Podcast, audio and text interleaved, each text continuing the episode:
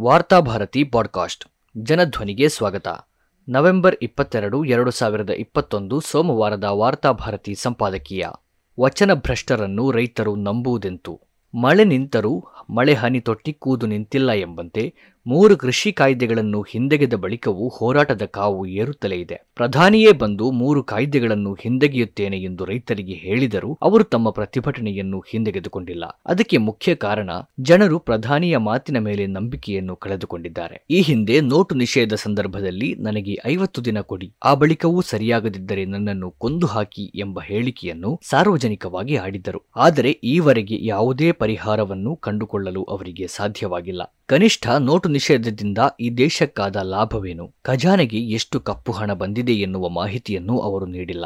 Note ನಿಷೇಧ ಭಾರೀ ದೊಡ್ಡ ಹಗರಣವಾಗಿ ಹಲವರು ಅದನ್ನು ಬಳಸಿಕೊಂಡು ತಮ್ಮ ಕಪ್ಪು ಹಣವನ್ನು ವಾಮಮಾರ್ಗದಲ್ಲಿ ಬಿಳಿಯಾಗಿಸಿಕೊಂಡರು. ಜಿಎಸ್ಟಿ ವಿಷಯದಲ್ಲೂ ಇದು ಪುನರಾವರ್ತನೆಯಾಯಿತು. ವ್ಯಾಪಾರಿಗಳಿಗೆ ಅನುಕೂಲವಾಗುತ್ತದೆ, ರಾಜ್ಯಗಳಿಗೆ ಪರಿಹಾರ ಧನ ಸಿಗುತ್ತದೆ ಎಂಬಿತ್ಯಾದಿ ಪ್ರಧಾನಿಯ ಭರವಸೆಗಳು ಹುಸಿಯಾದವು. ವ್ಯಾಪಾರ ಇನ್ನಷ್ಟು ಜಟಿಲವಾಯಿತು, ಬೆಲೆ ಹೆಚ್ಚಳವಾಯಿತು. ಜಿಎಸ್ಟಿ ಪರಿಹಾರ ಧನವನ್ನು ನೀಡದೆ ಕೇಂದ್ರ ಸರ್ಕಾರ ರಾಜ್ಯಗಳಿಗೆ ವಂಚಿಸಿತು. ಸಿಎಎ ಎನ್ಆರ್ಸಿ ವಿಷಯದಲ್ಲೂ ಮೋದಿ ಮಾಡಿದ್ದು ವಿಶ್ವಾಸದ್ರೋಹವೇ. ಎನ್ಆರ್ಸಿ ಜಾರಿಗೊಳಿಸುವ ಪ್ರಸ್ತಾಪವೇ ಇಲ್ಲ ಎನ್ನುತ್ತಾ ಅಸ್ಸಾಮಿನ ಜನರನ್ನು ದೇಶರಹಿತರನ್ನಾಗಿಸಿತು ಅವರ ಪೌರತ್ವವನ್ನೇ ಅನುಮಾನಿಸಿತು. ಎನ್ಆರ್ಸಿಯನ್ನು ಸಿಎಎ ಮೂಲಕ ಜಾರಿಗೊಳಿಸುವ ವಂಚನೆಯ ದಾರಿ ಹಿಡಿಯಿತು. ಹೀಗಿರುವಾಗ ಬಾಯಿ ಮಾತಿನಲ್ಲಿ ಮೂರು ಕಾಯ್ದೆಗಳನ್ನು ಹಿಂದೆಗೆದುಕೊಂಡಿದ್ದೇನೆ ಎಂದು ಪ್ರಧಾನಿ ಘೋಷಿಸಿದರೆ ಅದನ್ನು ರೈತರು ಯಾಕಾಗಿ ನಂಬಬೇಕು? ಎಲ್ಲಕ್ಕಿಂತ ಮುಖ್ಯವಾಗಿ ಪ್ರಧಾನಿ ಭರವಸೆ ನೀಡಿದ ಮರುದಿನವೇ ಬಿಜೆಪಿಯೊಳಗಿರುವ ನಾಯಕರು ಮೋದಿಯ ಮಾತಿಗೆ ವಿರುದ್ಧವಾಗಿ ಹೇಳಿಕೆಗಳನ್ನು ನೀಡಿದ್ದಾರೆ. ಉನ್ನಾವೋದ ಸಂಸದ ಸಾಕ್ಷಿ ಮಹಾರಾಜ್ ಮಾತನಾಡುತ್ತಾ ಅಗತ್ಯವಿದ್ದರೆ ಕೃಷಿ ಕಾಯ್ದೆಗಳನ್ನು ಮತ್ತೆ ಜಾರಿಗೆ ತರಲಾಗುವುದು ಎಂದಿದ್ದಾರೆ. ಸಂಘ ಪರಿವಾರದ ನಾಯಕರೊಬ್ಬರು ಎರಡು ಹೆಜ್ಜೆ ಹಿಂದಿಟ್ಟಿರುವುದು ನಾಲ್ಕು ಹೆಜ್ಜೆ ಮುಂದಿಡುವುದಕ್ಕೆ ಕೃಷಿ ಕಾಯ್ದೆಯನ್ನು ಇನ್ನೊಂದು ರೂಪದಲ್ಲಿ ನಾವು ತಂದೆ ತರುತ್ತೇವೆ ಎಂದಿದ್ದಾರೆ. ಹಾಗಾದರೆ ಕೃಷಿ ಕಾಯ್ದೆಯನ್ನು ಹಿಂದೆಗೆದಿದ್ದೇವೆ ಎನ್ನುವ ಪ್ರಧಾನಿ ಮೋದಿಯ ಮಾತಿಗೆ ಬೆಲೆ ಎಲ್ಲಿ ಉಳಿಯಿತು? ಸರ್ಕಾರದೊಳಗೆ ಇಷ್ಟೊಂದು ದ್ವಂದ್ವಗಳಿವೆ.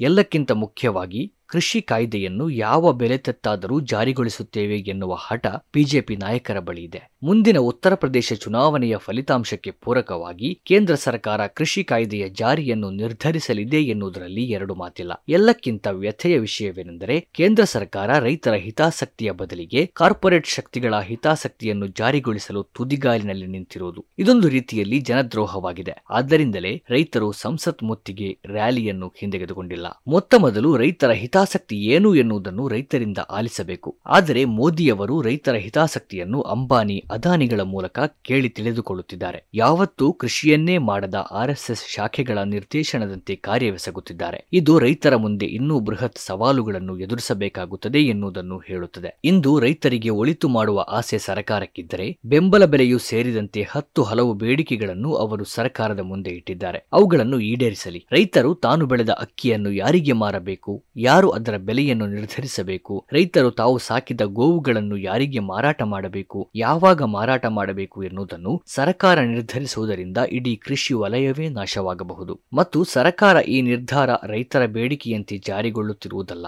ಬದಲಿಗೆ ಕೃಷಿಯೊಂದಿಗೆ ಯಾವುದೇ ಸಂಬಂಧ ಇಲ್ಲದ ಜನರು ಈ ಕಾನೂನುಗಳನ್ನು ರೂಪಿಸಲು ಸರ್ಕಾರಕ್ಕೆ ಒತ್ತಡ ಹೇರುತ್ತಿದ್ದಾರೆ. ಗೋರಕ್ಷಣೆಯ ಹೆಸರಿನಲ್ಲಿ ಕಾಯ್ದೆಗಳನ್ನು ಜಾರಿಗೊಳಿಸಿ ರೈತರು ತಮ್ಮ ಗೋವುಗಳನ್ನು ಮಾರಾಟ ಮಾಡುವ ಹಕ್ಕುಗಳನ್ನು ಕಳೆದುಕೊಂಡ ಪರಿಣಾಮವಾಗಿ ಜಾನುವಾರು ಸಾಕಣೆ ವ್ಯವಸ್ಥೆಯೇ ಅಸ್ತವ್ಯಸ್ತವಾಗಿದೆ. ಗೋಶಾಲೆಗಳನ್ನು ಸ್ಥಾಪಿಸಿ ಅವುಗಳನ್ನು ನಿಭಾಯಿಸಲಾಗದೆ ಸರ್ಕಾರ ಒದ್ದಾಡುತ್ತಿದೆ. ಜನರ ಅಭಿವೃದ್ಧಿಗೆ ವ್ಯಯವಾಗಬೇಕಾದ ಹಣವನ್ನು ಅನುಪಯುಕ್ತ ಹಸುಗಳನ್ನು ಸಾಕಲು ಉಪಯೋಗಿಸುತ್ತಿದೆ. ಇದರ ಲಾಭಗಳನ್ನು ರೈತೇತರ ಜನರು ತಮ್ಮದಾಗಿಸಿಕೊಳ್ಳುತ್ತಿದ್ದಾರೆ. ಬೆರಳೆಣಿಕೆಯ ಜನರ ಹಿತಾಸಕ್ತಿಗಾಗಿ ಕಾನೂನು ಜಾರಿಗೊಳಿಸಿದರೆ ಅದರ ಪರಿಣಾಮ ಏನಾಗಬಹುದು ಎನ್ನುವುದಕ್ಕೆ ಉದಾಹರಣೆಯಾಗಿ ನಮ್ಮ ಮುಂದೆ ಗ್ರಾಮೀಣ ಹೈನೋದ್ಯಮವಿದೆ. ಇದೀಗ ಕೃಷಿ ವ್ಯವಸ್ಥೆಯನ್ನು ಅಸ್ತವ್ಯಸ್ತಗೊಳಿಸುವ ತರಾತುರಿಯಲ್ಲಿದೆ ಸರ್ಕಾರ. ಕೃಷಿ ಕಾಯ್ದೆಯನ್ನು ಸರ್ಕಾರ ಅಧಿಕೃತವಾಗಿ ಹಿಂದೆಗೆದುಕೊಳ್ಳುವುದು ಮಾತ್ರವಲ್ಲ, ಇನ್ನೊಮ್ಮೆ ಇಂತಹ ಪ್ರಯತ್ನವನ್ನು ನಡೆಸದಂತೆ ಸರ್ಕಾರಕ್ಕೆ ಎಚ್ಚರಿಕೆಯನ್ನು ರೈತ ಸಂಘಟನೆಗಳು ನೀಡಬೇಕಾಗಿದೆ. ರೈತರೊಂದಿಗೆ ಚರ್ಚಿಸದೆ ಈ ಕಾನೂನನ್ನು ರೂಪಿಸಲಾಗಿದೆ ಎನ್ನುವುದನ್ನು ಸ್ವತಃ ಪ್ರಧಾನಮಂತ್ರಿಯವರೇ ಒಪ್ಪಿದ್ದಾರೆ. ಹಾಗಾದರೆ ಇಲ್ಲಿಯವರೆಗಿನ ಎಲ್ಲ ನಾಶ ನಷ್ಟಗಳಿಗೂ ಸರ್ಕಾರವೇ ಕಾರಣವಾಗಿದೆ ಎಂದಾಯಿತು. ಹೀಗಿರುವಾಗ ಪ್ರತಿಭಟನೆಯಲ್ಲಿ ಮೃತಪಟ್ಟ ಏಳ್ನೂರು ರೈತರ ಹೊಣೆಗಾರಿಕೆಯು ಸರ್ಕಾರಕ್ಕೆ ಸೇರಿದೆ. ಅವರ ಕುಟುಂಬಕ್ಕೆ ಸರಿಯಾದ ರೀತಿಯಲ್ಲಿ ಪರಿಹಾರ ನೀಡುವ ಮೂಲಕ ತನ್ನ ತಪ್ಪನ್ನು ತಿದ್ದಿಕೊಳ್ಳಬೇಕು. ಇದೇ ಸಂದರ್ಭದಲ್ಲಿ ರಾಜ್ಯದಲ್ಲಿ ರೈತರ ಪ್ರತಿಭಟನೆಯಲ್ಲಿ ಸಹಾಯಕ ಗೃಹ ಸಚಿವರ ಪುತ್ರನೇ ಕಾರು ಹರಿಸಿದ ಆರೋಪವನ್ನು ಹೊಂದಿದ್ದಾನೆ. ಅದರ ತನಿಖೆ ಯಾವ ರೀತಿಯಲ್ಲೂ ಮೂಲೆ ಗುಂಪಾಗಬಾರದು. ಉದ್ದೇಶಪೂರ್ವಕವಾಗಿ ಆತ ಕಾರು ಹರಿಸಿದ್ದಾದರೆ ಆತನಿಗೆ ಕಠಿಣ ಶಿಕ್ಷೆಯಾಗಬೇಕಾಗಿದೆ. ಸಚಿವರ ಪುತ್ರನೆನ್ನುವ ಕಾರಣಕ್ಕೆ ಆತನನ್ನು ರಕ್ಷಿಸಬಾರದು. ಜೊತೆಗೆ ಸಹಾಯಕ ಗೃಹ ಸಚಿವರಿಂದ ರಾಜೀನಾಮೆಯನ್ನು ಪಡೆದುಕೊಳ್ಳಬೇಕು. ಪ್ರತಿಭಟನಾಕಾರರ ಬಗ್ಗೆ ಕೆಟ್ಟ ಅಭಿರುಚಿಯ ಟೀಕೆಗಳನ್ನು ಮಾಡಿದ ಸಂಪುಟದಲ್ಲಿರುವ ಸಚಿವರಿಂದ ಕನಿಷ್ಠ ರೈತರ ಬಳಿ ಕ್ಷಮೆಯನ್ನಾದರೂ ಯಾಚಿಸುವಂತೆ ಸೂಚಿಸಬೇಕು. ಹೊಸದಾಗಿ ಕೃಷಿ ಕಾಯ್ದೆಯನ್ನು ಜಾರಿಗೊಳಿಸಲು ಮುಂದಾಗುವುದಾದರೆ ಅದು ವಿರೋಧ ಪಕ್ಷಗಳು ಮತ್ತು ರೈತರ ಜೊತೆಗಿನ ಪೂರ್ಣ ಚರ್ಚೆಯ ಬಳಿಕವೇ ನಡೆಯಲಿ. ಕೃಷಿ ಕಾಯ್ದೆ ಉದ್ಯಮಿಗಳ ಹಿತಾಸಕ್ತಿಯನ್ನು ಎತ್ತಿ ಹಿಡಿಯದೆ ರೈತರ ಹಿತಾಸಕ್ತಿಯನ್ನು ಎತ್ತಿ ಹಿಡಿಯಲಿ